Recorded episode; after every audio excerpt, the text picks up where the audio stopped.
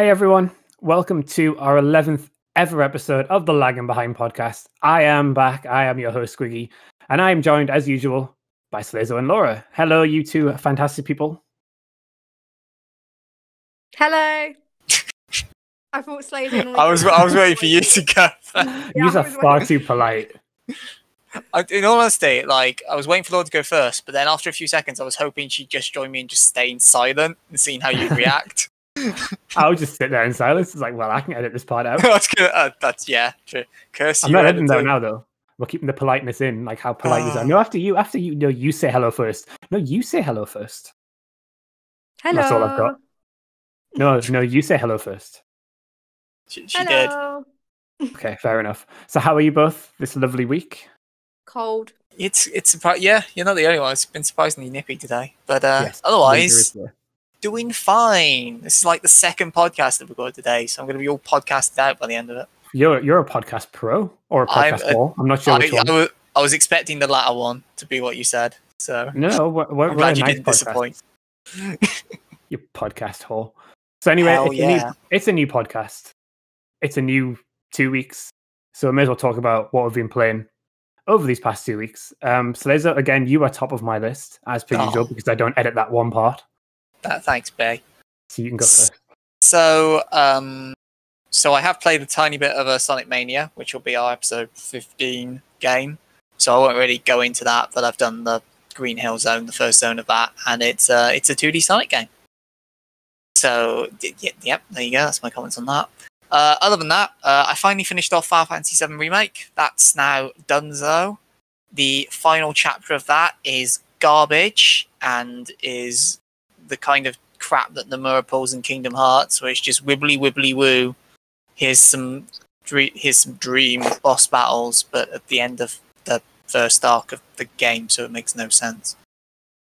Uh, it's, it's, it's I still had fun, like, and I'm looking forward to trying out the new game plus stuff at some point because now I can you can go back into individual chapters and you can kind of see the tr- uh, the plot arc, I guess, not plot arc, um, like how you can trigger different choices and stuff like that. So I'm looking forward to getting into that at some point. Uh, but with that get beaten, I also moved uh, back to playing Persona 5 Royal. So I'm now making my way through the second part of that game, as it were, so to the towards the second palace. Uh, I thought I might have more problems getting back into it because it's been like four months since I did the first palace. But uh, as long as you save like between the arcs, it's pretty easy to just slip back in because there's no major plot beats you really need to keep up with. And uh, it also helps that still introducing new mechanics at this point. So there's the updated Mementos now with Jose, who's an interesting character. The Thieves Den, which is kind of like a weird customizable space where you can have like your own music and models of game stuff and learn more of the lore and play card games. It's it's neat. It's like if you're into Persona, then it's neat. If you're not, then you're probably just going. That seems like a waste of time. But that's uh that's that's pretty much it. JRPGs and Sonic mainly. Oh, and you know gacha games because the summer hell grind that was trying to get Jalter in Fate Grand Order.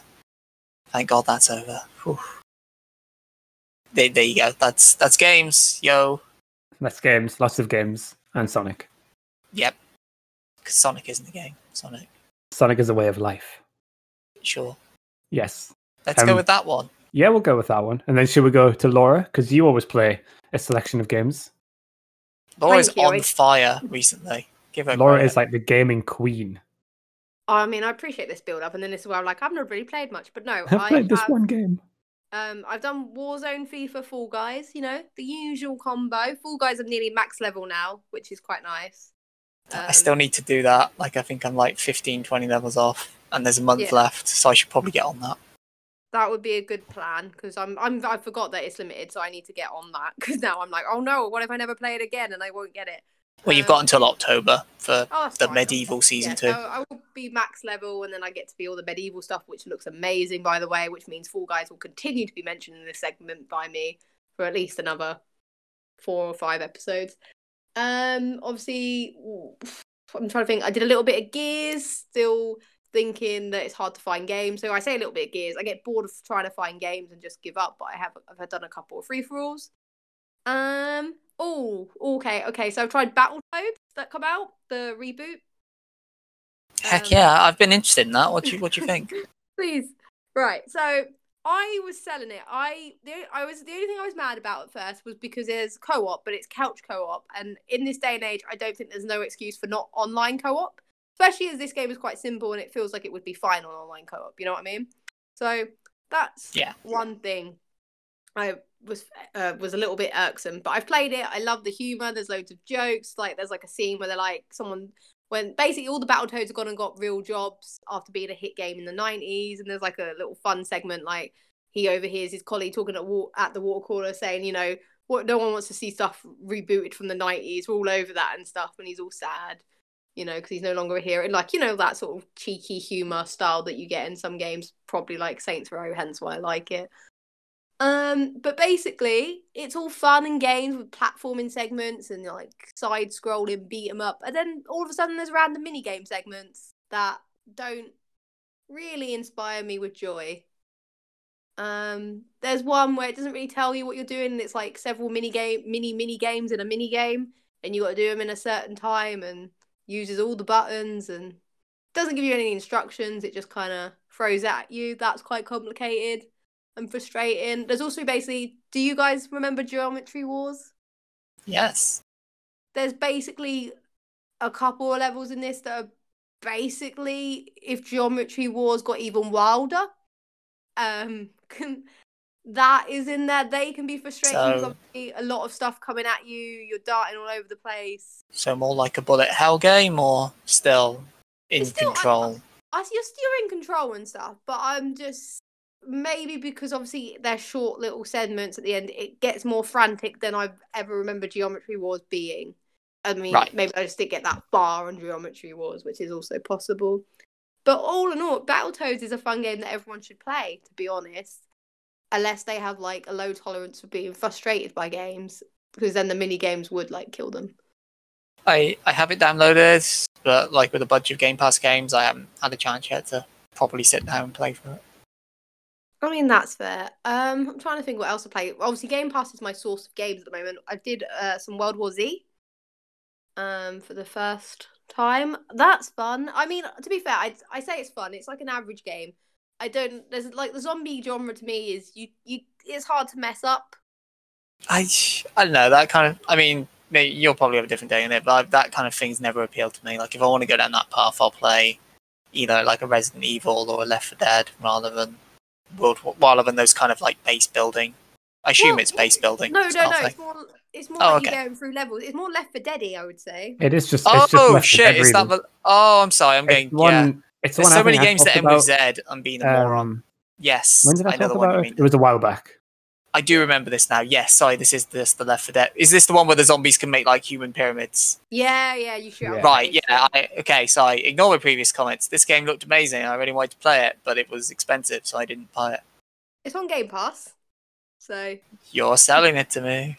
yeah, so there is that. Um, it's fun. I, I I can't fault it. Obviously, you don't go in expecting like to be blown away or anything, but it does what it says on the tin. You know, you're in areas. All of a sudden, you're like swarmed by a lot of zombies. Um, yeah, and there's fun. There's like the areas where you have to set up to defend certain bits, and there's like a mortar you can use, and you could put down automatic turrets and stuff like that. That's quite cool. I like that vibe. I also like the running for my life vibe, which seems to happen a lot on some of it. But yeah, I also enjoyed the variety of characters. I don't know if Squiggy enjoyed that, but it's nice to have a little bit of options and customization a little bit. Yeah, I suppose it's a bit like I can't remember Left 4 Dead probably, but Left 4 Dead was like that where you played different. Did you play different characters through different parts of it, or was it just one full story? I can't remember. There were- one full, isn't There are different characters, and left. There's a like it's not a massive full story, but there is like a loose connection from campaign to campaign. But there's no like uniqueness to characters or anything. They all play Yeah. the same. Yeah, but this this was all right. Um, yeah, I I quite liked World War Z when I played it. It was it wasn't brilliant, and I think if I paid like full price for, it, because I know it's out on the Switch, or it's coming out on the Switch at some point. Yeah, I want Um, to say it's on Epic Game Store. I think. Yeah, it's Epic Game Store, and I think if I paid more than probably 30, 35 quid for it, I'd be disappointed. Um, I think it's a thirty quid game. It's it's decent. I liked it. Um, whether I'd go back and play it again, probably not. Whereas Left 4 Dead, I probably would play. again in a few I, times. I in over. fact still do every now and Yeah. then. yeah, I mean, I've still got it on my PC just in case I get the itch to play it. But World War Z, I think I deleted it straight away when I finished. Right. That's fair. Um, I also did some F1 2020 because it was a free play weekend on that.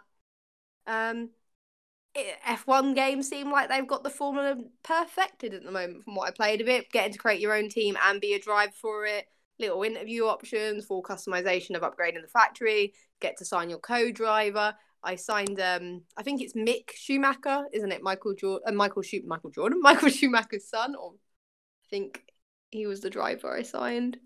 Um, that's really fun, and I don't think I don't know how they're going to better that experience because it seems like they've smoothed out all the kinks. Felt very realistic. I did have a very annoying um engineer telling me to pit and talk to me all the time. You can actually control how often they talk to you, which is nice. Is it still Like- the Geordie engineer? It's not no. Oh, that, That was the best thing about I F1. he, felt similar, but I feel like his Geordie accent's either weaker or they have changed it because they Oh. weren't as Geordie. But you can tell this one to quieten down and talk to you less and stuff, which I think is a fantastic in-game option. Because sometimes they're like, sometimes they're like, oh, so and so is like forty-three seconds behind you. I'm like, cool, good. For them. This relevant to me? But um, yeah, but that's been cool that you can do that. Uh, I did some more. Is it Call of Duty Modern Warfare Two that come with PS Plus last month? Yes, Yeah. Modern I did Warfare. some. Yeah. I did some more of that. Still not triggering. I I did play it originally. I even looked this up. I've just got nothing. Nothing's coming back to me as I'm playing it. But I'm enjoying So, love it. uh, hang no on. mission. I I was about to say, hang on. So you remember the campaigns of 007 games perfectly, but Modern but- Warfare, you're like, nope, God's gone. Yeah, so, something's gone wrong with my memory. There's some memory issues, and for some reason, this is one of the games that have suffered. But I'm playing it again. I'm enjoying it. Like I said when I spoke about this on the last podcast, it is kind of like, oh, I remember COD being format uh, formulaic, this sort of formula you went with and stuff like that. But it doesn't make it any less enjoyable. I can see why people got sick of it because it's like the same thing but different skins, different wars, adding a few new tech skills. But um, Are yeah, you I'm telling me you're not excited for Call of Duty Cold War? Black Ops Cold War, sorry. Um, I'm not not excited. I mean, I'm not thrilled about buying it at launch or anything like that because it isn't it seventy quid if you want it across both consoles in the future. Yeah. Like that. Yeah, I'm not thrilled about that. It has sort of dampened a little bit. I'm intrigued the fact that they put they announced zombie mode had returned and my dumbass didn't realise zombie mode had left. That was cool. um yeah, I mean, it COD is COD. I I'm not one of these people that fanboys out about it, but then you look at my shelf and you'll see a lot of COD games there. See, I, I just care about COD multiplayer. So with like this is more recent stuff, but obviously with Cold War saying that Warzone's carrying over, I don't think I'm really bothered by uh, Cold War because I'll just carry on playing Warzone. As you've as you've probably realized, every time we talk about what I've been playing, I think I've played Warzone Yeah. pretty much every week, every two weeks. So for me, that's all I care about with that. But yeah, Modern Warfare 2, I love that campaign. I think I preferred the original Modern Warfare, but Modern Warfare 2 was really good as well. It doesn't have it doesn't have like a Ghillies in the Mist one. No. Yeah, I remember Um, Modern. Go on, sorry. No, what were you gonna say? No, I was just gonna say, I think I probably would have the same issue with Laura. I don't remember a lot of Modern Warfare 2's campaign because I remember playing it and I enjoyed it, but I also do remember thinking this feels like more of one rather than something new.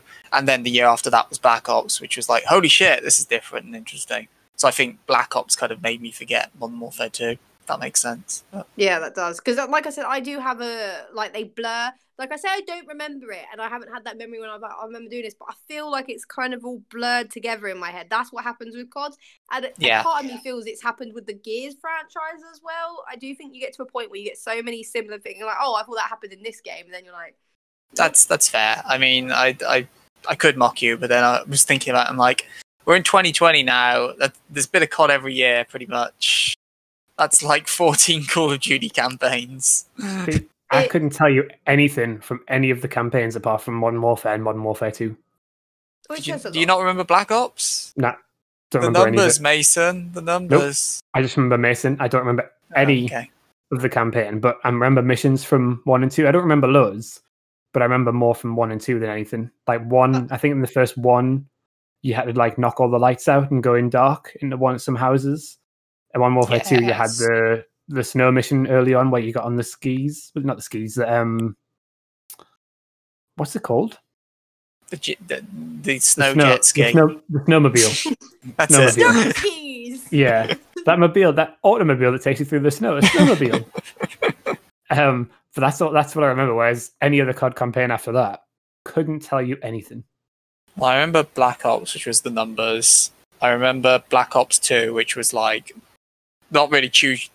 It had more choice. Like you could have things go right or wrong. So you had like an actual slight variation in the campaign.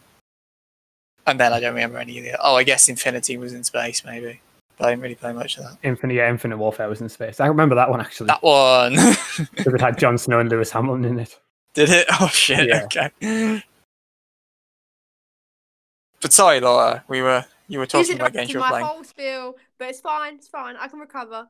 Um, I also did a bit of State of Decay 2 Juggernaut Edition. I didn't do enough to really give you any more opinion on it, other than the voice acting is really bad, and I really can't unhear it or see it. Like it's just What do you? I can't remember if I asked you this before because I can't remember if you talked about it before. What do you think of State of Decay? Because obviously I know in the Xbox presentation from a month or two back, they was like State of Decay 3, and I'm like, whoa, that franchise is on number three. Never played one.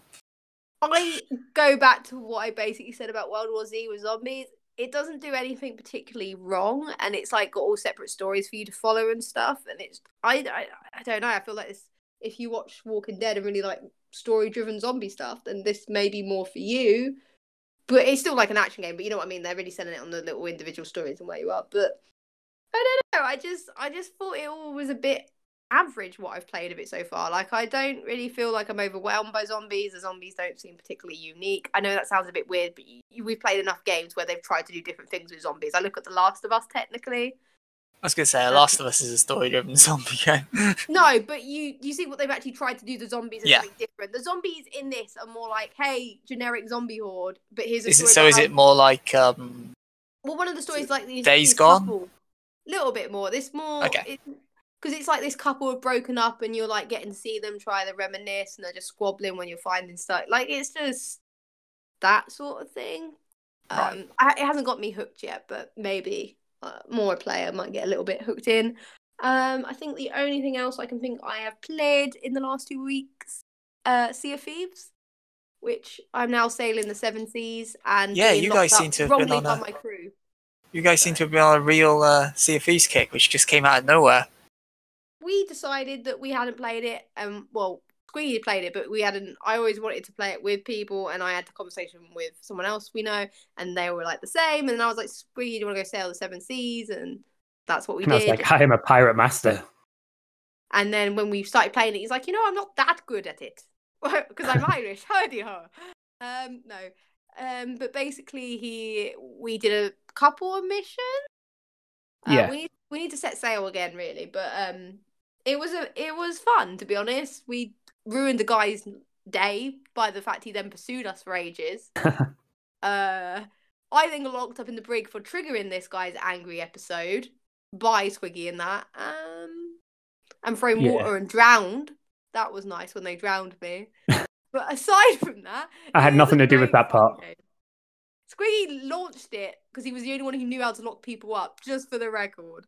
But um, yeah, that's everything I've been playing. So yeah, I mean, I've got nothing really much more to add to that, to be honest. I've played Warzone, Sea of Thieves, Fall Guys, and FIFA.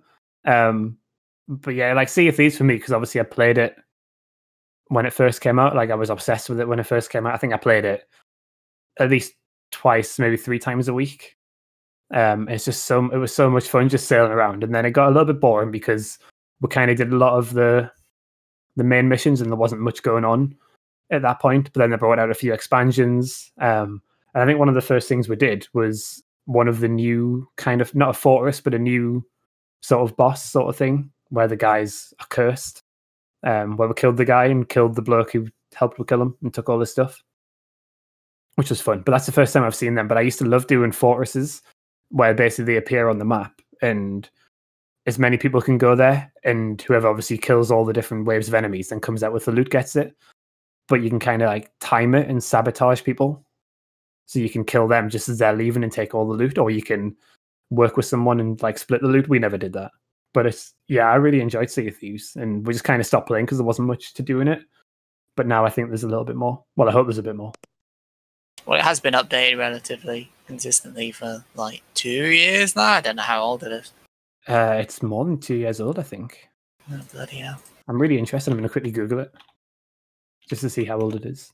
You and me both. Eh, Two years. Okay, two and a half years. Oh, Wait, mine says what? 2016. What? 2018, sorry. 2018. 2018. Yeah, 2018. Two and a half years. Give or take. Corona's gotten to you, boy. Yeah.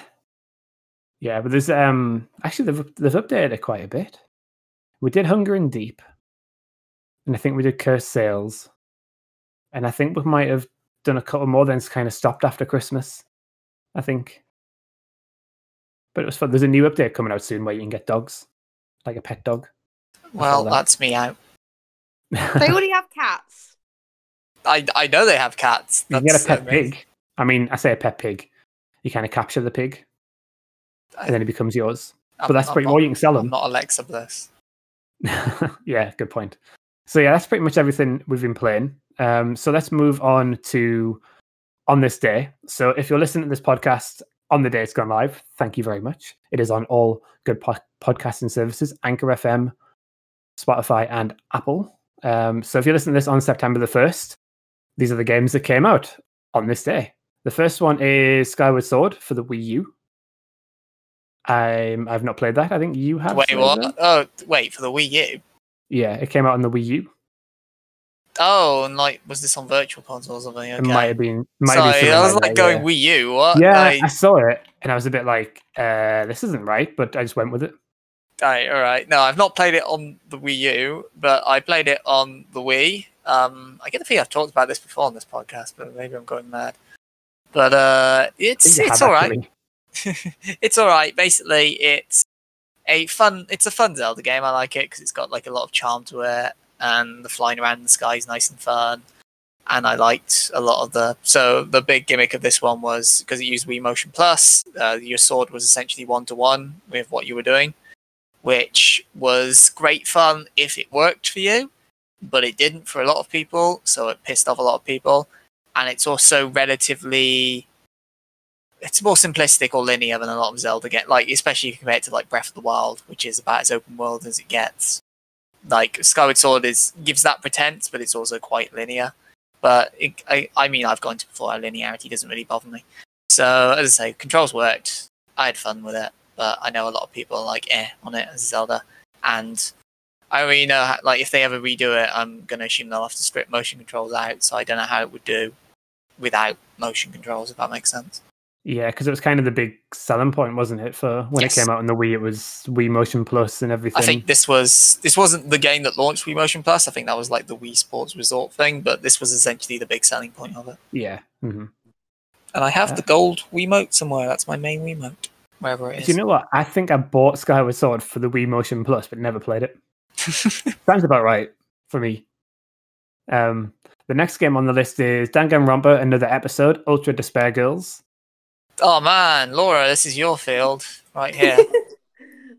I didn't play Ultra Despair Girls. I've done one too. I have not done Ultra Despair Girls. I mean, have you not played V3 yet?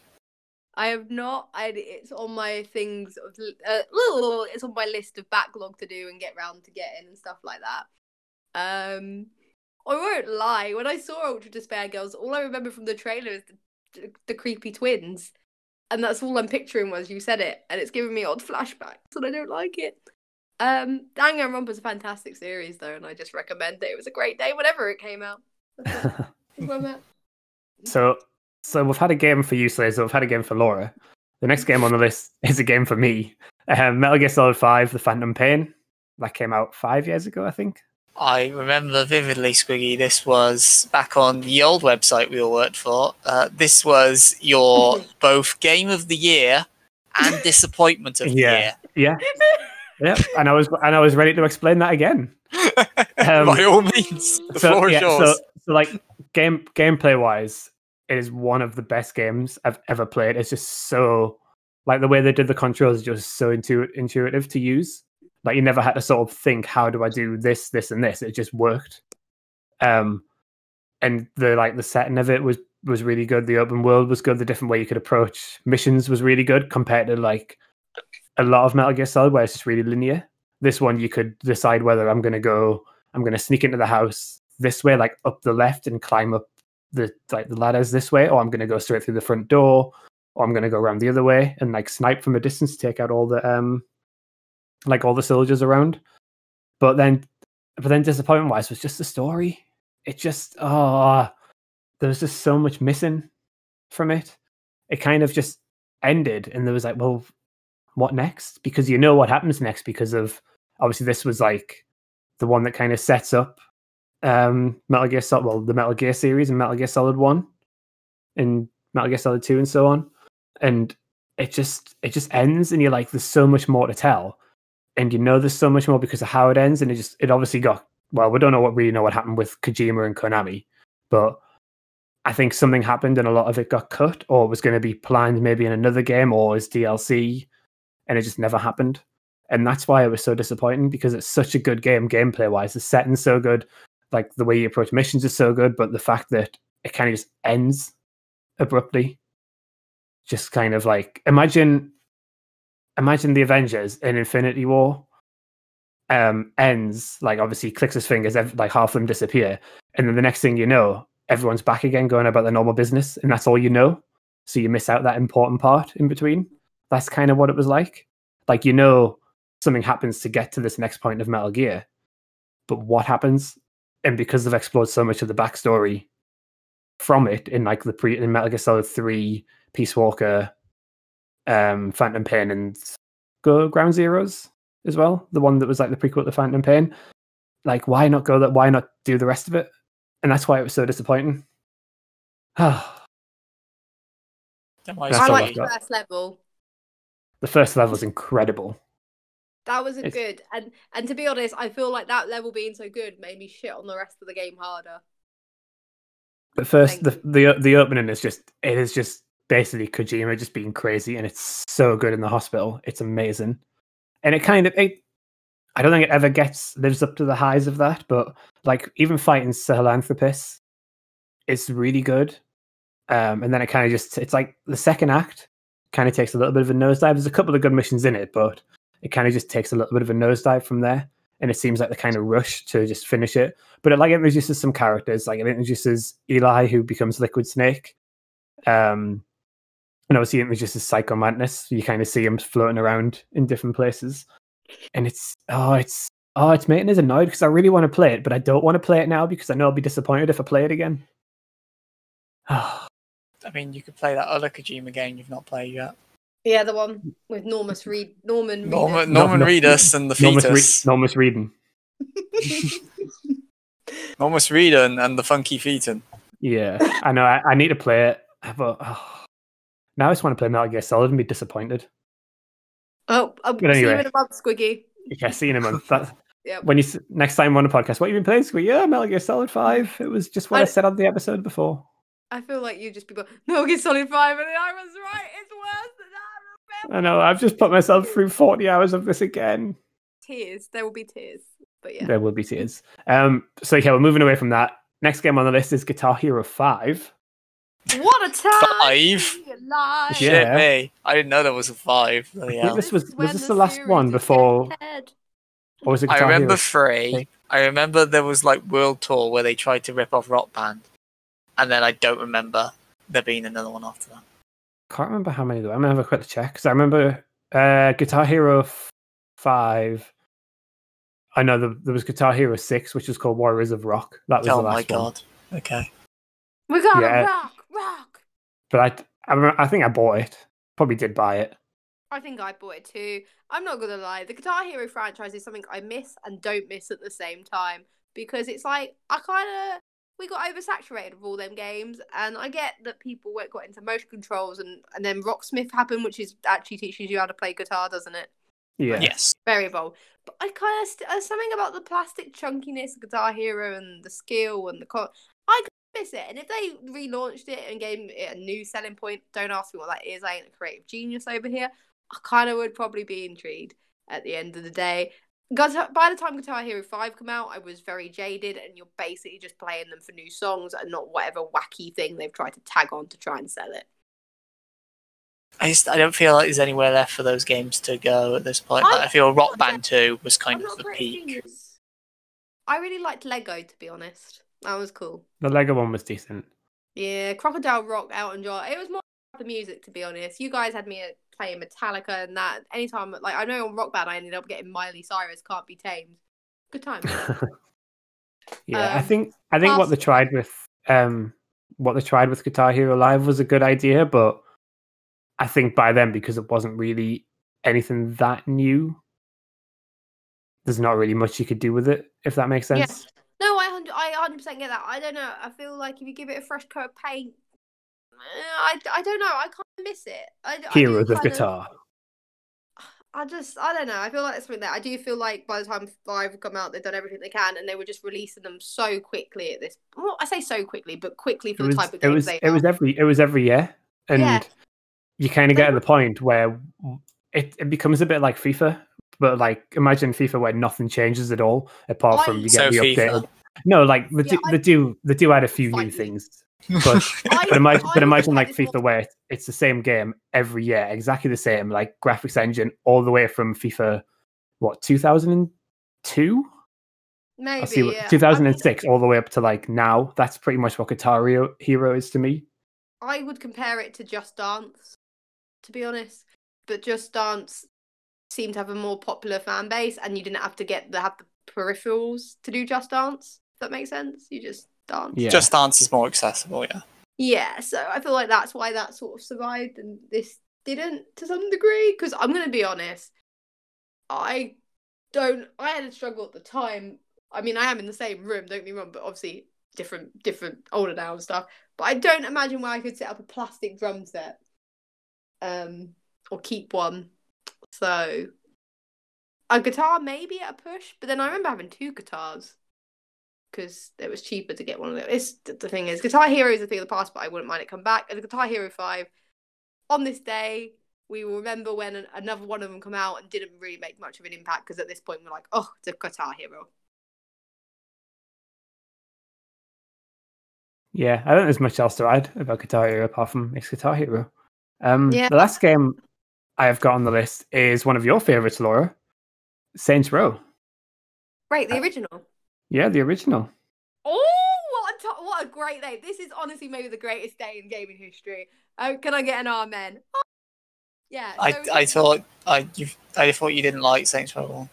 Right. I'm gonna I'm gonna elaborate here. Saints Row One is basically doesn't have it has a little bit of humor, but not much. It kind of is at this point looking more like that GTA clone. It hasn't found its own groove, or there's hints of it. You meet a good villain.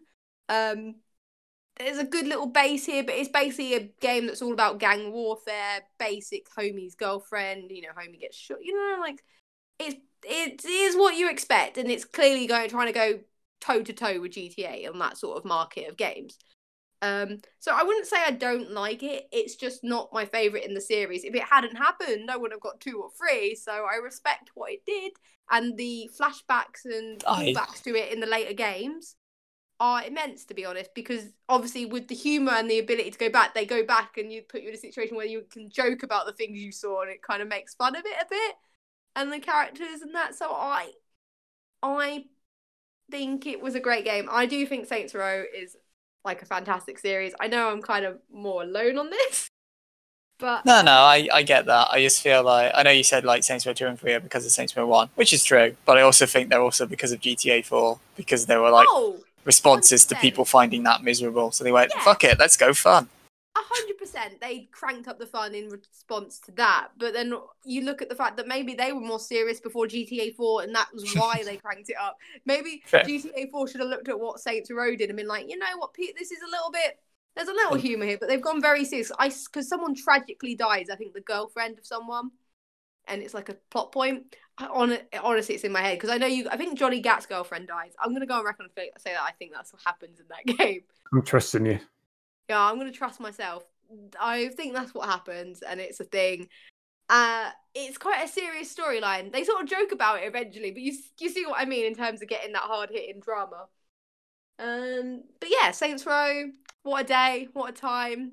I don't recommend going playing it because you're going to be like, why is Laura talking about this series well? Go play two or three. Thank you. That is my TED talk.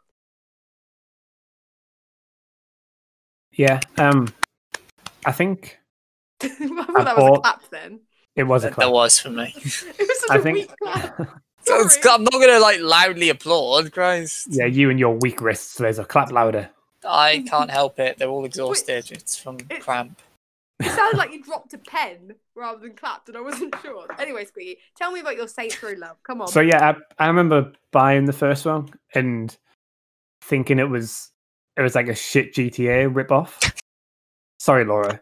Sorry. I'm so sorry. I think that's what number one was more. Yeah, like. and then I think and then I think like after that, that's when they realized that they can't just clone GTA to be successful. They need to do something different, and then they kind of just started taking the piss. But it was fun. like uh, it was like it, it was it was a it was a then it became a piss take of GTA, but it was fun. and then it did the piss take of every game. I mean, there was that Metal Gear Solid level. Yeah, I remember that. Yeah, I felt No, like that got. I you. I really didn't like Saints Row the original. Don't think I liked the second one too much, but three and four I really liked. Yeah, it was a very good. I mean, four. I feel like they wrote themselves into a corner because there's talk they want to do stuff with the franchise and that. There's always like, you know, is it coming back? Before because you got superpowers, president, aliens, but they went they pushed so far. It's like because if you look at the story, it's a story of someone who joined the gang, become leader, then become like a successful leader, became president. Thought of eight, like where'd you go from that? What's the natural Yeah, step after It's that? like started at the bottom. Now we're here. Where do we go Yeah. from here? Yeah, Yeah, it's without like rebooting the whole franchise. they did the whole spin off with Johnny Gat, you know, hell. You went down the hill and him flying and whatever that one. That one was all right. But um, obviously, Agent of Mayhem was set in the Saints Row universe. But having played a bit of it, let's let's pretend it isn't. Um, but yeah, Saints Row, humble Row. beginnings. Yeah, it started. It, it's one of those games where the kind of they started knowing what they wanted to do, but then realizing that maybe they shouldn't do that. If that makes sense. Yeah, and which you always kind of they listen to feedback effectively and probably looked at their sales as well. Don't get me wrong, but um, yeah, I mean, Yeah, you like to see a game evolved, and it is a nice one to look at and go, man, they found their groove here. Yeah, because it's it sold well. It got good reviews, but I think, I think maybe a lot of people were sort of didn't want a, a GTA clone. They wanted something different, which is where the rest of them, which is why it, it changed from then. I also yeah, feel it- like it was famous for glitches. Saints Row One. I feel Yeah. like there was like trains going off the tracks and walls and flying cars, just bugginess. Yeah, but no, it was it was good. Um, that's all I've got on this list for on this day. So we're going to move on to the next segment, which is the good, the bad, or the weird, and it's over to Laura for that segment, who's got something good, bad, or weird, or all three. It's all because I went for a complete home run. I don't know what the accent's about, but you're about to find out because it's Wonderbook. I was expecting applause. Woo! I, I did. You cut my wrists. Sorry. Woo! Thank Weird. German accents. Yeah. You sound like the gingerbread man from Shrek. I please don't take my gumdrop buttons. Wonderbook. I, I don't remember the Gumdrop Man being German, but carry on. Just go with this, Slazo. Just I'm go gonna- with it. I'm gonna drop the accent because every time I say Wonderbook, I forget what I want to say about it. So Wonderbook, uh, obviously was used with the PlayStation. Oh, it's got a W. Yeah, yeah. not not Wonder. Wonder. wow. So this was like PlayStation 3, using a bit of motion control, and obviously I want to say targeting the kid and family market. She says when she was too old to buy it for the market they wanted. What up? Um, but ba- and that you use with games, it was basic. It dep- right. So basically, I can name three games that come out on it. So I'm just one of them I didn't play, but I'm gonna focus on the first one that I got a platinum on, guys. Yeah. No, nothing. Right. So if you bought Wonder Book, you got the Book of Potions game. And obviously this is a Harry Potter thing. I don't know. I don't squeeze into Harry Potter. Boo. I love me some Harry Potter.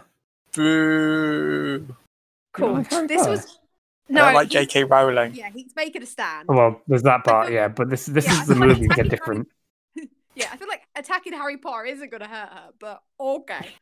Anyway, um, basically, Book of Spells come out, and it was basically like doing potion class, and well, basically like do going to Hogwarts. Like you had a Wingardium Leviosa, and it's like you look the book and then you flick the page, like there's like a thing, like you're it's meant to be like a book.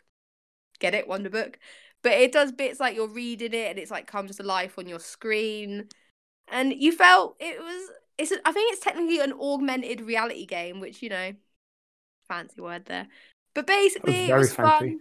You do like little mini games. I remember one where you read the book on how to Hagrid's gardening sessions. I can't even think what the, the class is called. where you pull the shrub out and it like squeals. It's in the movie. Draco ends up wearing earbuds. Um, the the mugwort or not oh, what's it called? Um, called? Um, her. Oh, what's it called? what? It's I swear it begins with M. Man- the Awesome. Mandrake. That's Yeah, it. Yeah, anyway- mandrakes. Yeah. So anyway, that's put out. You'll read about in your little book, and then it tells you how to pull them out with the move control. And it's very interactive. You do, I would say, you do feel like a wizard, but that actually sounds like I had a breakdown when I was playing this. I was a real wizard, You're a guys. wizard, Laura. But I imagine it would have been fantastic for kids. It's interactive because it feels like you're like Harry Potter come to life. I don't think I played a lot of the Harry Potter games. I mean, I did all the mo- main movie tie-in and spin-offs. Um, sorry, but this is probably the first one because of the mo- motion control and because you got Wonder Book. I imagine this is one where you feel more engrossed in it. That's once again, it sounds insane. But especially for a kid, I could see this was very successful. It got very positive reviews. This it was very good at this. The only problem with it is that once you played it, there's no replay value. I mean, once you've learned all the potion and spells, it feels. Why would you go back and do it again? Um, yeah, but that's So hang hang on. So I've ne- I've never used one. I've never even really looked into Wonder Book. So what what exactly is the Wonder Book? I know what PlayStation Move is. It's their Wiimote, but what's the Wonder Book itself? it's. Oh, I, I, I- you know what? I'm going to describe one to you. That's because I've got one in my hand. This is going to be some rustling. So basically, imagine a book. This is an audio podcast. Remember? I know. Describe what you're doing, Laura. right, so I'm opening up the book. So basically, you got a nice padded book that says PlayStation Wonder Book on front. So you know, looks like Okay. a book. You open it, and there's all like looks like QR codes and stuff when you open it. But when you play it with the game and the Move controller on the screen, it looks like there's stuff in the you like. There's a copy of the book on your screen showing what the images are meant to be and come to life. So the book is electronic, or Yes. Because it's like QR codes and stuff. I feel that's how it works. Augmented reality. you, you don't you don't need electronics for QR codes, Laura. No, they aren't QR codes. I'm just describing you what they look like. They're not actually QR codes. The shapes are wonderful notions that you look. If you opened it, you'd be like, "Why has Laura got a weird book of sort of looking QR codes?" It's got some background. But yeah, that- So it's uh, it's the same size. So I'm still trying to get my head around this without just googling it. 'cause that'd be cheating. so it's like, so they change from game to game, or you buy a different Wonder Book for each no, game. one book for each. One book for the whole any game that uses it. So it's empty and it's like the code. It then interacts with what you see on the screen. So basically, So it's got like screens in it that change depending on. Right, they're, they're not in the book. They're on. The, you want to look at the script, right? So you turn the page. You're moving. Right. I'm the Googling text it. that you've changed the page, and when you look at the screen, you'll see the next page. Right. Okay. Yeah, yeah. Yeah. Yeah? so it's the same commands, but because it, the so basically it would still be like, oh, you need to do this motion, but depending on the game you play, Yeah, that yeah. motion will be I a different thing. You could probably, Right. probably modify. There's like different motions and stuff they can add in and use and work. I don't. I'm not a tech guy, so, Here's an expansion. Here's some more pages to go, and you, you just open the ring binder and you just put them in. no, no. It's just limited page. They can modify it. Stop it! You're confusing me. You've got it in front of you. How am I I know it's like you? three pages. That's literally it. Like solid pages with different codes on. Just listen, right? So that was Book of Spells, and that's how it used it when it come out. Here's here's like that was great. They also did this game called Diggs Nightcrawler, right? Which is kind of I'm gonna be honest, better than Book of Spells, and it's because it's not just like you're turning pages. You have to rotate, tilt, shake the book to interact with it and advance the plot. So there's like makes the book more interactive. And the PlayStation Move then acts as a camera in this game. You play as like a private detective, and it's done all like that. And there's stuff interacting like that. So you, you can imagine what you're doing in this game. I don't. I feel like you know what private old school 1920s private detective vibe, right? No one.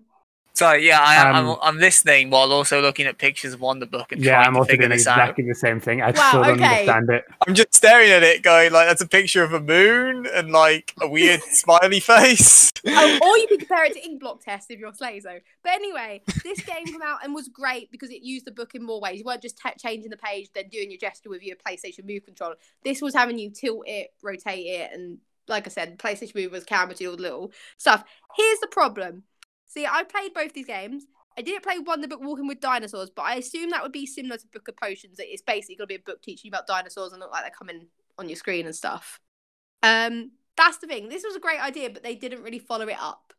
They seem to run out of ideas, and all the games that come out had no replay value. So it's hard to like. It's great. It's good, but if you bought it, you'd probably be confused why you what what it is after a year or so. I mean, mine's still here because I don't know what to do with it. I, I feel like so compared to like the other games we've done in this segment, where we've done the Wii and Buzz, this is like, as has been evidence here. It's a lot harder to sell because it's hard to like, unlike the Wii, where it's like, oh, so how does this work? Uh, how, imagine playing tennis. Okay, okay, done. Or Buzz, Yeah. where it's like, imagine you're in a game show. Okay, done. This, This is is like you're so you've got this class. book and like there's symbols on the book, but they don't really look like but you don't look anything. But when you're playing the game, it's like you've got the book in front of you. Don't Yeah. the book. The book you interact with, but what you're seeing is all on screen. so what do you need the book for? Because you interact it to turn the pages and pretend like you're reading and touching Is that all it does? No, because in Diggs Nightcrawler, you shake it, rotate it. It digs like- Nightcrawler. What? That's another game. I just referred to it about the private Sorry, right, my bad. Sorry. The, the second game, Diggs Nightcrawler, was seen as being better because it wasn't just all about turning pages and stuff like that. You got to like you had to rotate the book to do bits. You had to tilt the book to do bits in the game. It was more like come to life. There was more options, but yes, it had limitations. That's why they aimed it at a very young market. Say so. I, I, I just don't. I don't see how you sell this to a parent. You're like, this is the next cool thing for your kid. I don't think you it's a have to sell it to a shitty parent. plastic book. I think you sell it to a kid and be like, you always wanted to be Harry Potter. Now you can be Harry Potter with Wonderbook. Wonderbook. Why But can't yeah. I just buy a wand? Well, the wand is the move controller, Slazo. Come on, head out. Like your an actual Harry Potter wand. They're expensive. I have Voldemort's Come on, one just in case you wanted to know. Of course. Of course you do. It. Oh, yeah. Oh no, it's not Disney. It's Universal. Ignore me. Yeah, it's one of them. wow. Anyway, the problem with this is they obviously they got free. There's like free games I think of. I don't think there's any more. I had a quick Google. If there was more, they weren't very well advertised. But yeah, it had its limitations, and Slazo would have been the person going, "Look how limited it is. It doesn't even do anything." I, I'm not saying it doesn't do anything. I'm just saying, even looking at it, I'm struggling to see th- the game. Also, apparently there were four books, Laura. There was Although- four. You could get different books. Uh, Book of Spells, Diggs That's a Nightcrawler. game. Yeah, that's a game. Okay, the You- you Book of keep the Sorry, book. these are games. Sorry, th- Yeah. my bad. I'm What still about the same- confused. Book Walking of Spells, Diggs Nightcrawler, Walking with Dinosaurs, Book of Potions. Book of Potions is the same game as the book. Wait, of wait, Spells, wait. basically. Walking with dinosaurs? They're Yeah, it's like based on the BBC show, isn't it? Oh, I'm one in for would that. assume. It was a quietly done. It was educational, Squiggy. I like education. I'm in for He that says, one. running. like, I'm not trying to badmouth Wonder Book. I'm sure like kids everywhere loved it, but Oh, I I, loved it. And, Lo- and. Laura. I mean, we're all Kids and young adults. Have you seen the uh, movie Big? No. No, Oh. oh, there's a picture where Tom Hanks is obviously a thing, but he's oh no, that's not Big. Grown up, the one with Adam Sandler where he sits in the class, he's an adult, and all the others are kids. It's become a meme.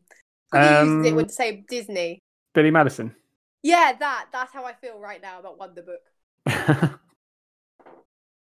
yeah, I'm. I'm not gonna lie.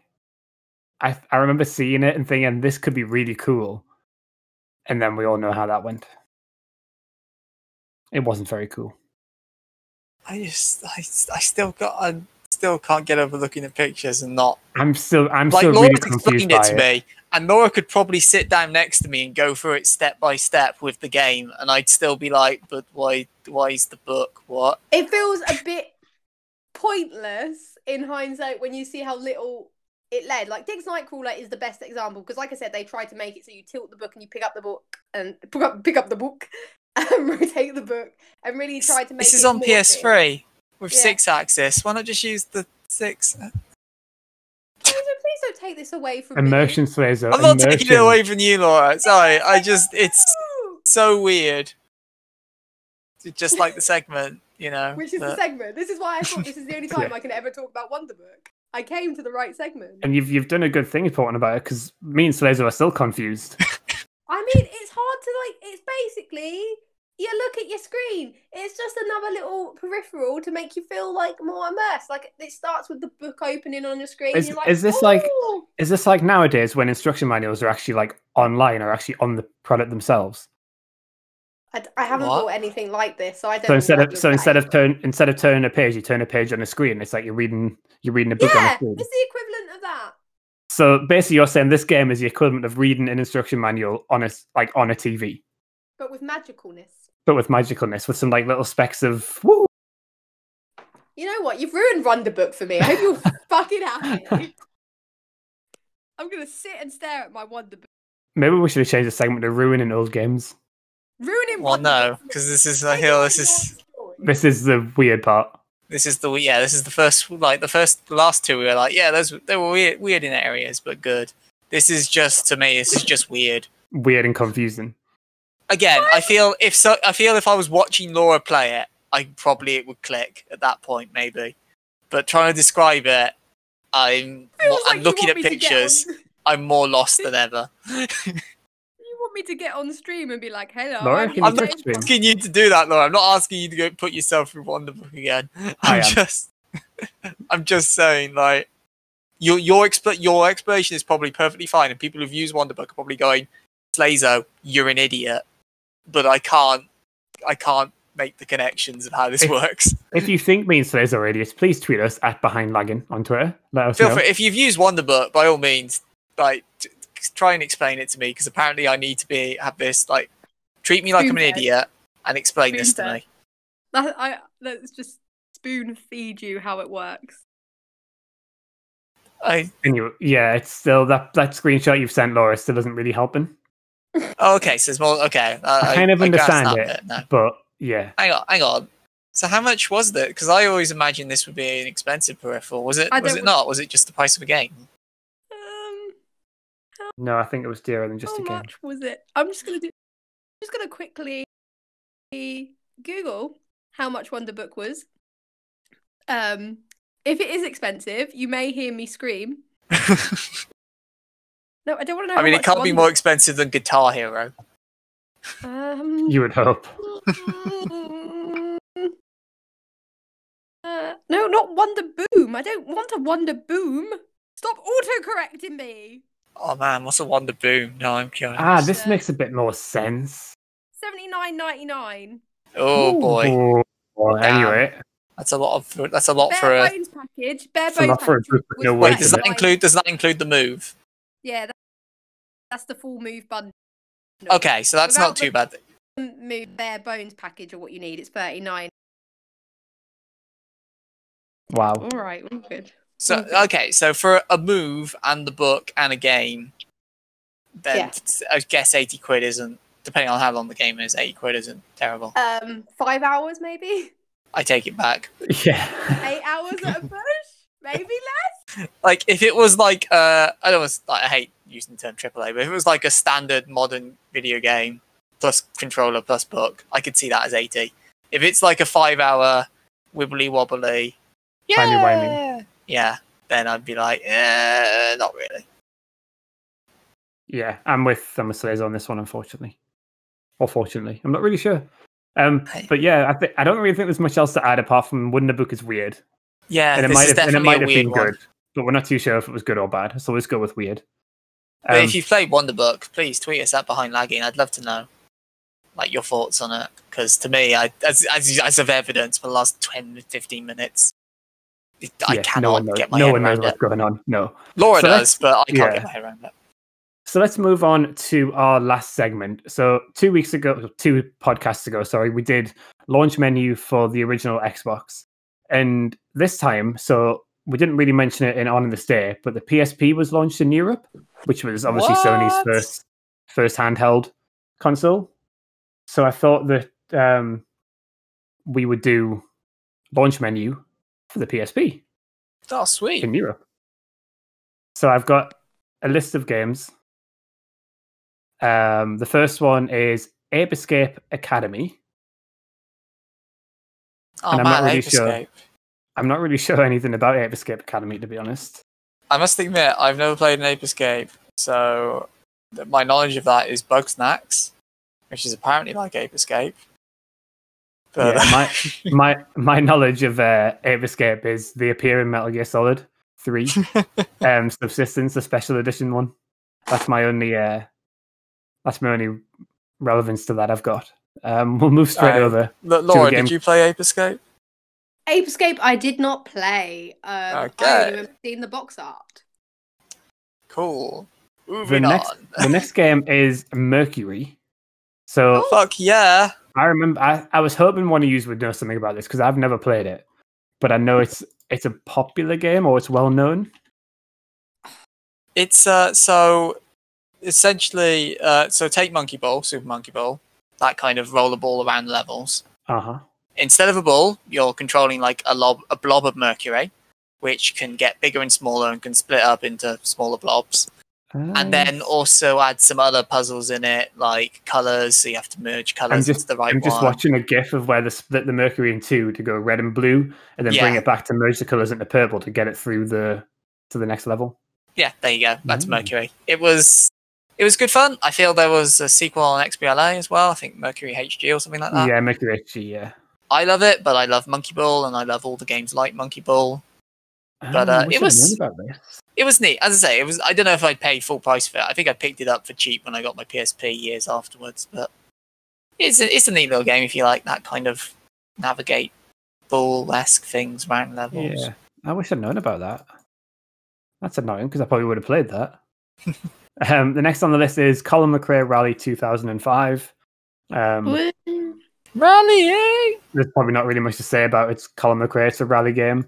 It got really good reviews though. Maybe not on the PSP, but it got really good reviews on other consoles. I mean, people loved rally games. Yeah, I mean, look it at also, the success Dirt's having. yeah. It also came out on the N-Gage. This game. Oh, Yeah, that's a Oh, that's a, that's blast a the that's a good battle weird segment Yeah. right there. The N-Gage. Uh, next game is Darkstalkers Chronicle: The Chaos Tower. D- Nope. d- I was not aware there was a Darkstalkers game that wasn't one or two. Yeah, I didn't really know much about this to be honest. It was a launch title for PSP in all in all the different regions, I believe. Was this back Um, when the PSP and I suppose the PS Vita as well got these like weird spin-off games for franchises that you never really thought about again? So this was Like a I port of swear the there's an Assassin's game. Creed game for those. Go on, sorry.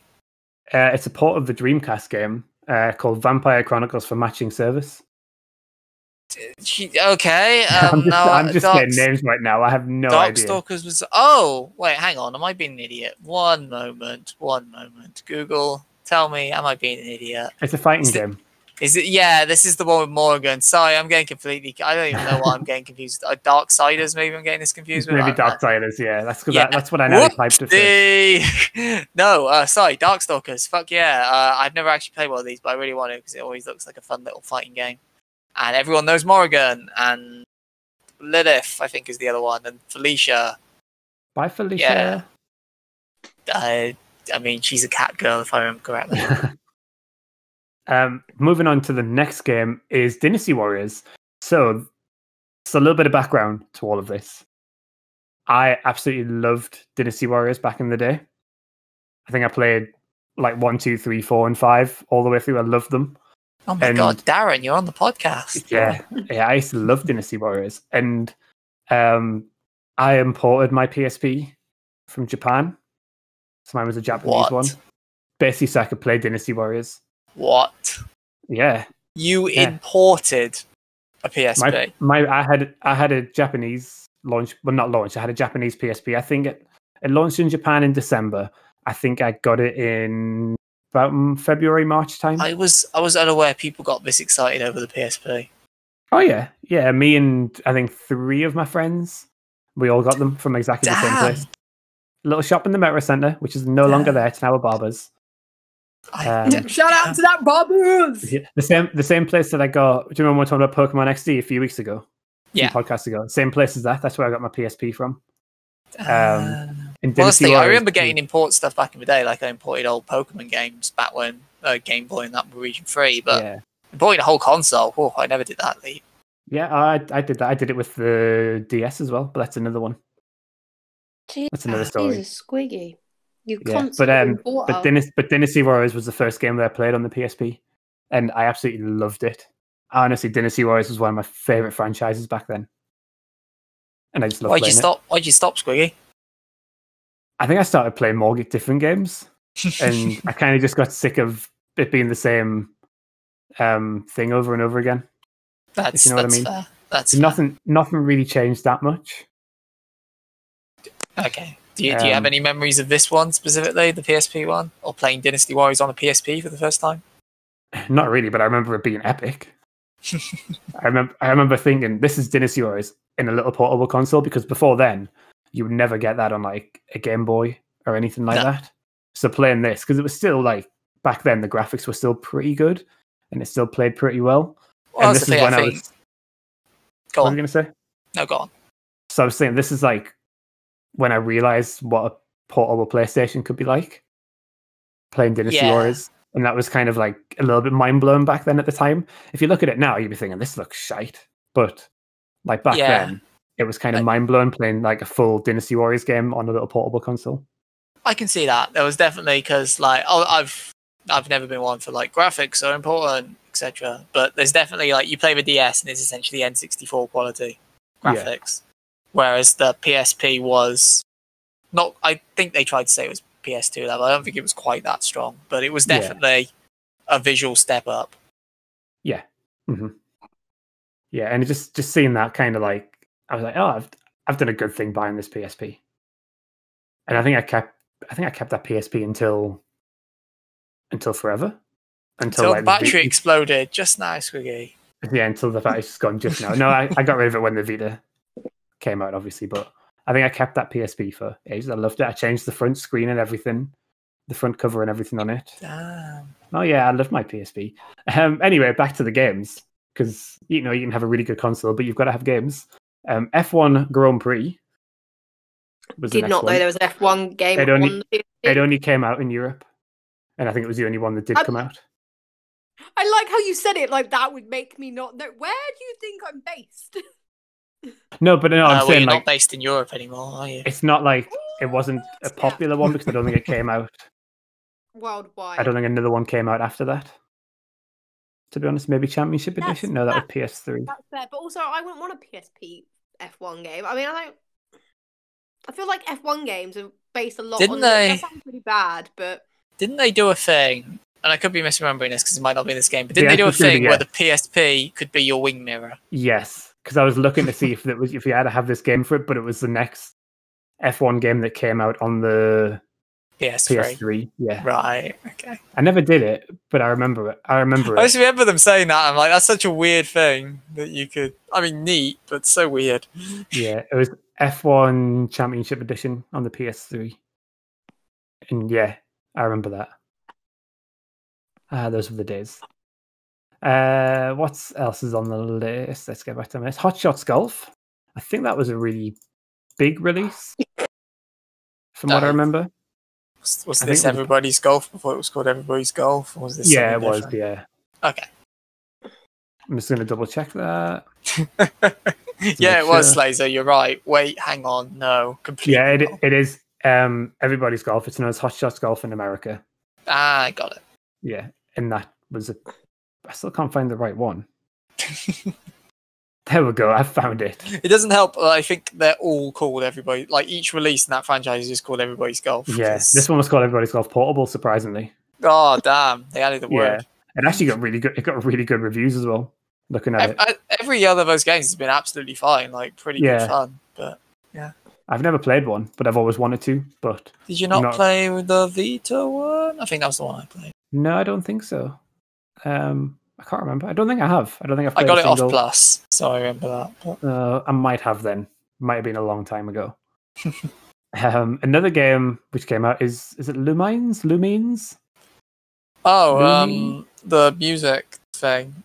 I know people who freaking love this game, and I've I've never tried it myself, but I know people who like swore by this as the greatest music style rhythm game. I've never I've never played it. Surprisingly, I couldn't even tell you what it is, but you know, I just know it's music based. yeah, I I've never played it. Um, another game, MediEvil Resurrection. So I think this is like kind of a remake of the original Medieval, but I also think it was the most popular PSP title when it launched. I might be completely didn't- wrong. I didn't think they did a lot with this franchise, like large periods. Is that because that why it made it so popular? Because they haven't touched it for a while. I think so, yeah. But it was um I'm positive I tried to buy it from about three different game stations on launch day in Europe and none of them had it in stock. And I've never really seen that with a like a PSP like a portable game ever selling out. So I'm not really sure what happened there. But yeah. Um it didn't get it actually didn't get very good reviews. It reviewed averagely. Um Just like its successor. yeah. Hey. Speaking of an average game. Me- MediEvil's like a weird one where it's like a big deal, f- uh, not a big deal franchise, not like tri- AAA level franchise, but it's like one of the Sony franchises. But it's never really been top tier, so I'm never really sure why it became this beloved Cult Oh, yeah, franchise. it's classic. it's Yeah. like got a cult following more than anything, hasn't it? Yeah, but every time a game's come out, it's always been to be, yeah, it's okay. Yeah, it's all right. And everyone, people get really excited for it. Then they're like, yeah, it's all right. Yeah. And they're like, oh, Metal Gear remake. Oh, yeah, it's all right. Um, the next game on the list is Metal Gear Acid. Oh, fuck yeah. Go on, Squiggy. No, no, Metal Gear this is- numero uno fan. Tell us So- about this. I hated this. I Oh, got this. Get, get good. I got this on. I got this on launch. Just couldn't get on because obviously the amount of Metal Gear Solid that I've played, I was expecting a Metal Gear Solid game, a bit like Portable Ops when that came out, or Peace Walker, and stuff like don't, that. I don't see the word solid in the title, Squiggy. I think this is I your fault. it probably is my fault, but and I just saw Metal Gear and I was like, oh, I'm gonna buy this. It wasn't for me. I really didn't like the trading, the trading So- card game. So for people who've it. not played Acid, yeah, it's a card-based game. So if you think like, mod- like obviously now in the modern time where we have stuff like Slay the Spire, this is a, a bit more popular. But back then, a card game in like my action title, what? What are you on about? yeah, it's. I think it's. I. I don't want to say it's a bit like Kingdom Hearts, um, Chain of Memories was on the Game Boy, Oh, where it I was know like what you all yeah. card related. Because I never really played that one either because I couldn't get on with that. um, but I think it is like it's a turn-based Metal Gear where you use cards to like control what they do. But obviously, you've got to work out your steps. If you got if you can move forward Yeah. three steps, you've got to work out where you want to go. You've got to be in the right position to shoot and everything. And I was like, I just want to sneak up on them and just hold them up and get the dog tags like I'm playing Metal Gear Solid 2. That's all I want to do. Have you ever have you ever gone back to the Acid games now? Now that time's passed. No, Okay. no. I've I kind of thought about it because I know it got released on mobile. I think a Oh, couple okay. years after. Um, but I never went back to them. And then obviously number two came out, and I was like, Ooh, do I, do I try that? But nah, I've I've never gone back to them. But then Portable Ops came out. Um, a couple of years later, I think exactly. I think it might have been two years later, and Yeah. that was really good. And then obviously, did Peace Walker come out on the PSP, or was that? I think Vita that title? was. I think that was Vita, but I could be wrong. Uh, no, that was PSP. It was PSP. Yep, Animal. But yeah, and I, and I never played Peace Walker on the PSP because I think it came out towards the end of the PSP life. Yes, that So I, sounds never, right. so I don't think I ever got it. But then when you look at reviews of that, it was absolutely incredible. So yeah, they, they did. I didn't think they did very well with the Metal Gear Acid series, but obviously the Metal Gear games that came on after that were brilliant. Basically, so he likes Metal Gear Solid. Emphasis Yes. on Solid. Yeah. Oh, and Rising. He likes Rising. I do actually think- really like Rising as well. Yeah. Yeah, But Rising, Rising's kind of a Metal Gear Solid game. Just they couldn't call it that because it's more flashy, slashy action. yeah, yeah. I That can't was a remember what great way the to put tag, it. I can't remember what the tagline is. Um, it like- Revengeance. No, no. So, Oh, so Metal shit, Gear Solid tacti- tactical espionage action. And I, Oh, can't remember if this, okay. I can't remember if it was like lightning bolt action or something like that. I can't remember properly, but Right. Yeah. moving away from that. Um, another PSP game which I got on launch was Midnight Club 3 Dub Edition. I have not heard of this franchise in so long. This is such a trip back for me. I used to love Midnight Club franchise. Oh, I used to. Squiggy was oh, such a chav. I was. I'm not. You know what? I'm not gonna lie. Like Back in day, this, I Need for. Speed. This was like there was so much like this back in the day. I used to love Midnight Club games. They were amazing. And I bought this. Come out earlier with the wub dub gun because I feel like Squiggy would have paid the hundred quid and got a plastic version of it. that would have that would have been me. I just I can already see it, and I'm so saddened. And the more you talk about, oh, I'm just sad. You talk about your love of the Midnight Club, Jesus. Oh, and it's, I just I just love them. I just used to love on the like on the PS2. I used to love just playing multiplayer with my friends, just driving around. I can't remember if there was like a tag game or something on it, and it was just honestly there was so much fun. And then when it came out in the PSP, I thought, oh, I'm getting this, um, and it was kind of not as fun because it was kind of missing some of the multiplayer a little bit. But you could pimp your ride, Squiggy. But I could pimp my with ride all while, the neon while, you wanted. on, while on the bus. Yeah, so no, that I really I love Midnight Club. I keep forgetting it was made by Rockstar as well. What? Yeah, it was a Rockstar game. What? What? Rockstar San Diego. Jeez. Okay. I never. Huh. you are welcome. Wow. I They also- did not. Damn. They also did Smuggler's Run, which I was going to cover in a uh, in a revisitation station at one point. I have no idea what that is.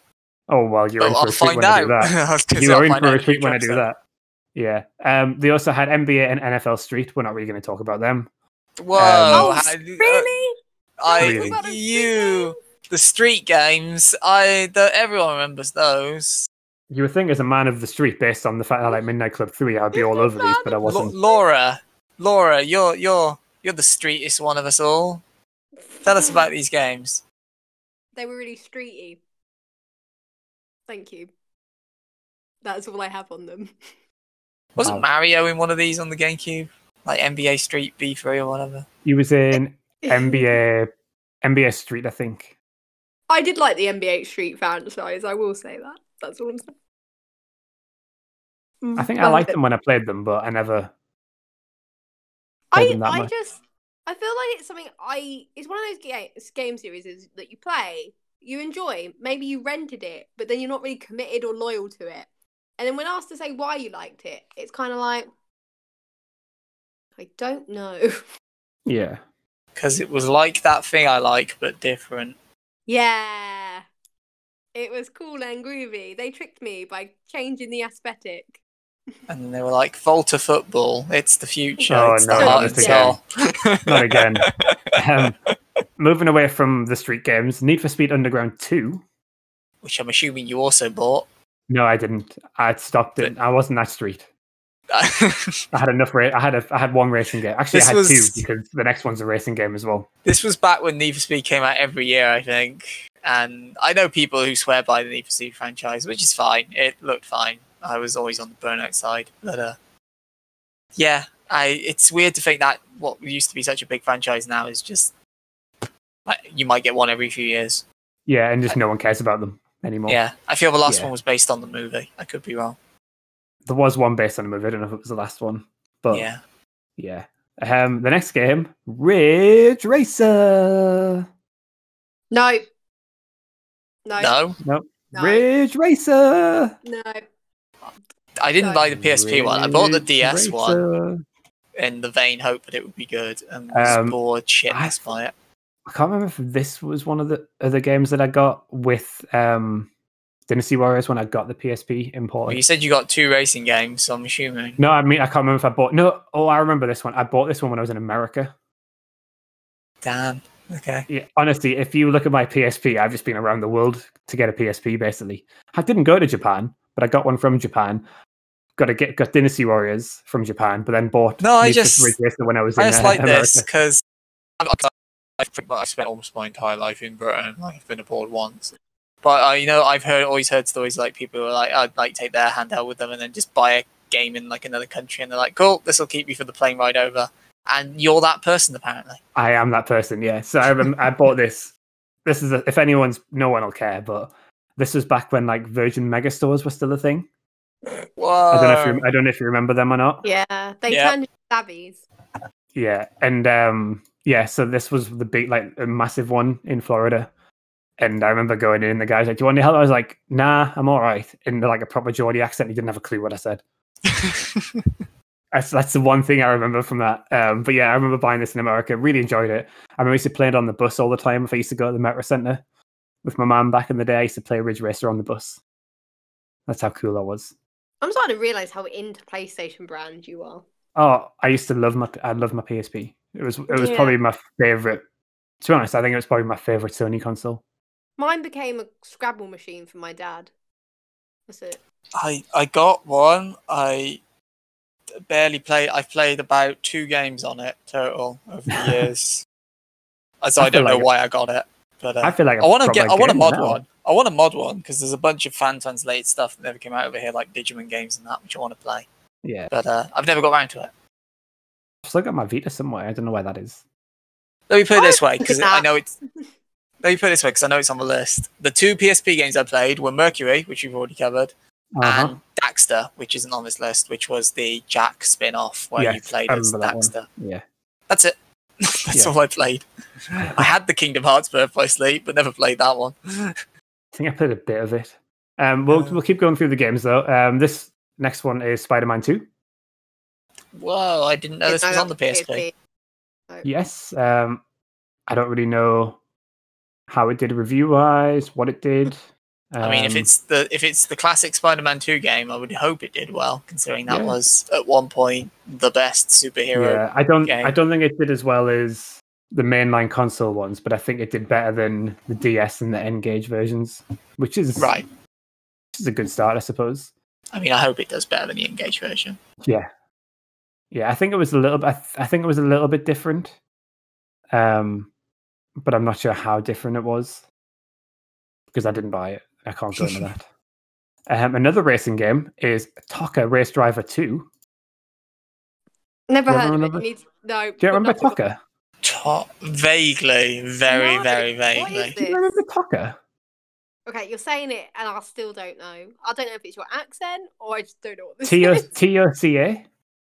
I don't know what No. it stands for. If anyone knows what it stands for, please let me know. but I don't know what- Touring online car. Well, I thought it was ride. touring car something, but I don't know. Did you enjoy Here we this go. Here we go. Uh, Nope. British tour. Nope, that's not it. That's actually not it. That's definitely not it. How are you Ah. spelling it? Oh, Uh. I'm just I'm I'm reading it, but I'm not getting anything out of it. Basically, TOCA is the organizer of motorsport events in the UK. It's it became Grid. There you go. That's all you need to know. It There we became go. Grid. There we go. So TOCA Race Driver 2 was the launch title. Uh, I'm assuming it was just for the European launch because obviously the British the British were British and wanted that. None of these pages actually say what the TOCA uh, The thing British. stands for. The Well, British were British. British and they like the TOCA games. I um, need Squiggy, please work for their PR department. I don't think I need to. I think they've closed down. It got it got all right reviews actually. Got an eight out of ten and a thirty-one out of forty from Famitsu, and that's pretty much it. Metacritic, it's the highest on PSP, apart from in Australia, where it got ninety out of hundred on the Xbox. So Aussies must love it as well. I'm not an Aussie though. Nope, That was an attempt. No. no, don't don't try it. Don't try it. Aussie, Well, coming Aussie, Aussie. We're coming up to the end here though. Uh, there's quite a lot of games actually. Yeah, it's surprisingly stat launch. Yeah, Tony Hawk's Underground Two. Hell yeah! What's the launch without a Tony Hawk's game? Yeah, Like modern. Whoa! Whoa! Tony Hawk's Underground Two Remix. It was called. Apologies. Uh, well, I mean, I'll allow it because hell yeah, THUG 2, my favourite Tony Hawk game. Come at me, THPS2 fans. I'm staying quiet. I don't want to get into a fight with you, Slazo, so near the end. Look, man, you had Tony Hawk on one team, you had Bam Margera leading the other team. It was like Jackass meets Tony Hawks. It was great crack. I I love do it. like I've, be- I've beaten this game so many times. It's- it's well, I'm brilliant. glad for you. I'm glad. For Not, you. not the PSP one, but so not relevant, really. Next game. Thug 2, So- great. Couldn't tell you about the portable one. So the penultimate game in my list is Virtua Tennis World Tour.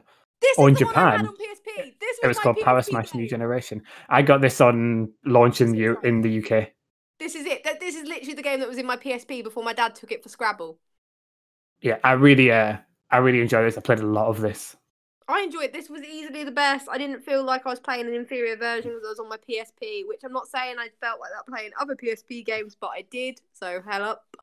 Um, but Yeah. yeah, I, I enjoyed tennis. I enjoyed this version. Virtual tennis is a solid brand. I prefer it over Topspin. So portable, yay, ticks all the bases. Ooh, I like Topspin. I like Topspin. I've played. I think Topspin two. I think was decent. It was Topspin two or three. But um, virtual tennis for me has always been my go-to and preferred one. And yeah, Interesting. it's more, it's more arcadey. yeah, it is a bit more arcadey. stuff. Topspin was quite arcadey as well. I thought. I think the gameplay is arcadey, but the actual story and the, what you can do in the game isn't. Whereas this Yeah. one's like do the little uh, mini games where you hit the cans. Yes, I remember that one. From is that Yeah, from Serve? Uh, yes, Yeah. uh, mhm. stuff like that, and you like your volley to knock down stuff as well. I just like the virtual tennis brand, and yeah, I I feel like I based on your list of games, I got a PSP at launch solely to get virtual tennis, which is concerning on so many levels. But I believe it came out when I wasn't buying my own stuff, so less concerning, more like only child. So um, yeah, thank you. so, so, so moving to the last game, we have Wipeout Pure. Oh, I had this. No, I had this. I didn't play it. I bundled with it. I played a Wipeout game years later. I didn't. I still don't My really god, get the overall another racing game. Yeah, I Yeah, never I- played this, I've- but it got really good reviews. This is like I think the top rated PSP game possibly. Like it Would launched. make Possibly. sense. Yeah. It was I- I bundled. They just- forced it down you throats. I've never gotten on. I, I tried the PS4 one and I just couldn't get my head around Wipeout. Yeah. So, They're a bit they're a bit like F Zero, aren't they? But ish, yeah, I Yeah. but I don't know. I, I could never. I because I, love F Zero, so I thought I would like Wipeout games, and I remember playing. It might have been a PS3 one, um, and I just couldn't get on with it. I don't know what it was. It just felt completely different to a Wipeout game. And I love and, and not Wipeout um to a F Zero game, and I love F Zero. But that that is a launch lineup for the PSP. Uh, one, two, three, four, five, six, seven, eight. 19 games. Jesus. That's a lot of games. And how many of them were racing? One, two, three, four, five, six, Damn. seven. Seven. Damn. Seven racing games. But but to be honest, looking at it, it seems like a very good launch lineup. I think there's like I know there's seven racing games, but there's also like a Dynasty Warriors, a MediEvil, Metal Gear, Spider Man's in there, Tony Hawk's. So you've still got Yeah, like quite a mix of games as well. it's a surprisingly stacked lineup, which I never really thought the PSP had. So I've been Yeah. pleasantly surprised here. Yeah, the more I think when you look back at it, you actually realize there's no real AAA game. So, like, obviously, when we did the Microsoft one, it launched with Halo. If we look at maybe the Vita at some point, it launched with Uncharted. There's no real, like, Uh, absolute yeah. AAA game in here. There's a lot of good games, but I don't think there's a console seller. I don't even know though what you would really call the PSP's console seller game, like Yeah. Dissidia Final Fantasy, maybe. I don't know. Metal Gear, um, Peace Walker. Yeah, like There you that was well received as well, but that was more like a swan. I don't know because I Yeah. suppose you could say Last of Us for PS3, and that was a swan song game. so- Yeah, I think it's I think it's a strange one, but I think back then the PSP was marketed as play PlayStation games on the go. Yes, definitely. it wasn't it wasn't marketed as this is this is a portable games console with like a new sort of system. It was basically, do you ever wanted to play PlayStation games on the go? Well, now you can. Yeah, which I think obviously is what they wanted to be, but I feel like they it oversold. I remember being. I just don't look at the PSP fondly. No. I mean, I don't look at the PSP art. I mean, uh, the PSP art. Oh, oh, no, Laura. oh. wait, wait, wait, wait. I'm gonna say this: the PSP has some good stuff, but the fact it made me get into like stuff like Danganronpa to find the good games and that, I feel like it didn't live up to the mainstream. Jesus, that's a backhanded compliment. Oh man, no, it no, made no, me no, trawl no. through the trash, and then I found this golden nugget. No, that's not what I'm saying. I just say that a lot of less than mainstream games are the reason why the PS Vita was great, which is why it's kind of like a hidden gem. But I can see why it didn't live up to the mainstream hype. The PSP didn't even have the hidden gems to go find. That's all I'm saying. That's okay. That's it. The Vita did become the Japanese and indie game machine after See, a I'm- few years. I'm And gonna there's nothing wrong with that, okay? I'm just saying, but when they both sold both the PSP and the PS Vita on being like, finally, PlayStation is portable, all your PlayStation favorites, blah blah blah. I mean, they do. All right. In fairness. They fairness, didn't deliver. they did at launch. At the start, it did look like that, but support very quickly dropped off for both of them. see. Yeah. I'm, In terms I'm of gonna that. I'm gonna throw this one out there that the PSP was probably my favorite handheld console. That's You're insane. concerning. Yeah, so I would actually go on record and say PSP was one of the most overhyped, overpriced things that I look back and go, that should have been more. It could have been more, and it really just sold off hype and PlayStation's glowing reputation at that time. And they really missed the beat, a trick, and See- they, see, I that's why think- they're not in the handheld market anymore. I think they could have done a lot more with it, but I still think there were some very good games released. So you had like the Grand Theft Auto, um, Liberty City, Liberty City Stories, Vice City Stories. Yeah, You had them. Which which When then they got- port, when they ports of the DS game, No, no, the other way was around, didn't it? Was that I thought I thought the DS one came before that. I could be wrong. Chi- uh, China, DS Chinatown Wars was the DS one, Right. Sorry, you're which, right. got, Yeah, which got ported to the PSP. But you're right. um, Liberty City Stories and Vice City Stories were exclusive for PSP at that point. So you had them. Um, where else? You had a Burnout Legends, which I remember was pretty good. Obviously, Metal Gear Solid Peace Walker, Final Fan. There was a couple of Final Fantasy games in there. I don't play Final Fantasy. God of War: Chains of Olympus apparently was really good. I never played that. My friend played it. But for but for me, I think, like I said, when we're talking about Dynasty Warriors, I think I was kind of blown away by being able to play Dynasty Warriors on the go, and I think that was probably more the selling point of the handheld, which kind of now is why I really like my Switch because I can play these really like I feel big the, games on the go. the Switch is definitely the fu- the logical endpoint of that, like the PSP and the PS Vita selling of. It's like gaming. It's like you're playing your main consoles on the go, except you weren't really. But with the Yeah. Switch, well, I mean, you are because it's the same console. so Yeah, you just no, are yeah. playing those games on the Yeah, go. so I, th- I think Sony back then wanted basically a console where you could maybe like take your saves across from games to games and play them like that, and maybe that's Yeah. what maybe that's what the PSP was more marketed as than than a handheld games console that were like rival the DS at that point, was it? Yeah, it was. I was gonna say this probably also didn't help. So the PSP, I don't think it did terribly, but it was up against one of the best selling consoles, sorry, best selling handhelds of all time in the DS. It was never gonna win that fight, especially at Nintendo on their home turf. Yeah, I I love my PSP. Um, I I It's probably it's all right. I don't know. I can't remember if I played it probably more than my DS or not. I can't remember. I hope not. I can't remember, but I did really enjoy playing my PSP. Um, See, I'm gonna. The weird thing is, I look at this launch tab and I'm like, that's pretty good. And you've mentioned a bunch of games there, and there's a bunch of games I can think of as well. And I'm like, there were. I'm not saying that the PSP had bad games or didn't have games. I'm not saying it was a bad system. It was a nice system. It looks nice and sleek. Certainly better than the original DS did. Yeah. But uh, I just when I look at overall of how it did, and then like over the lifetimes, I like not encountering stuff like the N-Gage and that. I'd say it's probably the weakest of all the main handhelds. yeah, I think Like I think I when feel you the kind of Vita and all the Nintendo stuff did better. yeah, I think when you kind of get maybe away from kind of the top fifty PSP games, there's probably nothing really else worth playing after that. Whereas if you go to like the DS and go past the top fifty games, there, there's If probably you look a at the lot of games. DS, it's just yeah, it's Yeah, so many hidden gems and classics on that. Yeah. Whereas like, but for me, because of the kind of games I played back then, like when we're talking about like me playing Midnight Club three Yeah. and Dynasty Warriors, like the PSP was probably perfect for me. Oh no, I completely agree with you there. Like you didn't get the experiences that you got on PSP on DS because the DS was Yeah. trying to be something different. Yeah. But I still, I still think it was a good. I think it was a good. There was there was definitely a place in the market for both of them. Yeah. Yeah, I think I think if you look at the lineup based on like a console lineup, I think it's probably quite poor.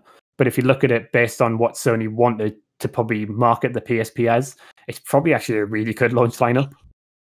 for that. Yeah, as I say, it's way better than I thought it would. Yeah. Be, so Did did we rate the Xbox One out of ten? Last we time? rated the Xbox and the Wii and the Yeah. other ones we've I done. think I out give I 10. think I give the Xbox an eight. I think can't remember. yeah, probably. Um, so we'll go around for this one. Uh, Laura, what would you give the PSP? Five. You- five. There's so many racing games. It just pads the numbers, bro. Interesting. Slazer? Um, I'm as I say, I'm pleasantly surprised by how many big names there are. Like, it's not just random things; it's a lot of games. And while a lot of them haven't really gone on to really make a name for themselves, like Lumines is probably the one I know that most people have positive things to say about out of this lineup. But uh, I'm I'm still pleasantly impressed. So I think um, uh, uh, seven. I'll say seven. I was I was going to give it a seven as well. Um, yeah, I think I think the number of racing games kind of I'm not bothered by that. It's yeah, to me, think- it's it's a lot of name-worthy franchises, so I'm not gonna Yeah. begrudge and I think if you look at like two of those racing games were just European releases as well. That's F- weird. That is F1 and weird to yeah. So like if you go for the American launch, they probably didn't have them, so there's less there's less titles, but there's also less racing games.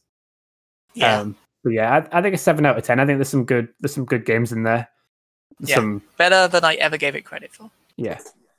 And I think on that we will wrap up this episode of the Lagging Behind podcast. We hope you've enjoyed it. If you remember any of these PSP launch titles, or if you've played a few, or if like me, you imported your PSP from Japan to play Dynasty Warriors because you are that kind of person, tweet us at Behind Lagging. You can find us on all of our socials. I'm at Jody Squires. Slazo is at.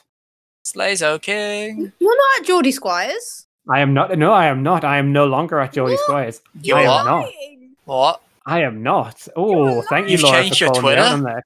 Yes, I am no longer at Jody Squires. I am at Jon J Squires. That's J O N J S Q U I R E S. Why have you gone boring?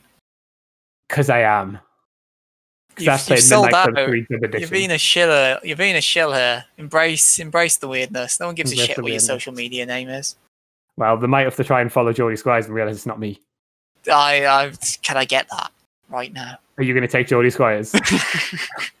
so if you want to follow me, I'm at Jon J Squires. Slazo is at Jody Squires. Laura is at I'm, Slazo I'm not Squires. changing mine. I'm just taking your one. Yeah, I'm at Squires Geordie. You can This doesn't Laura- exist.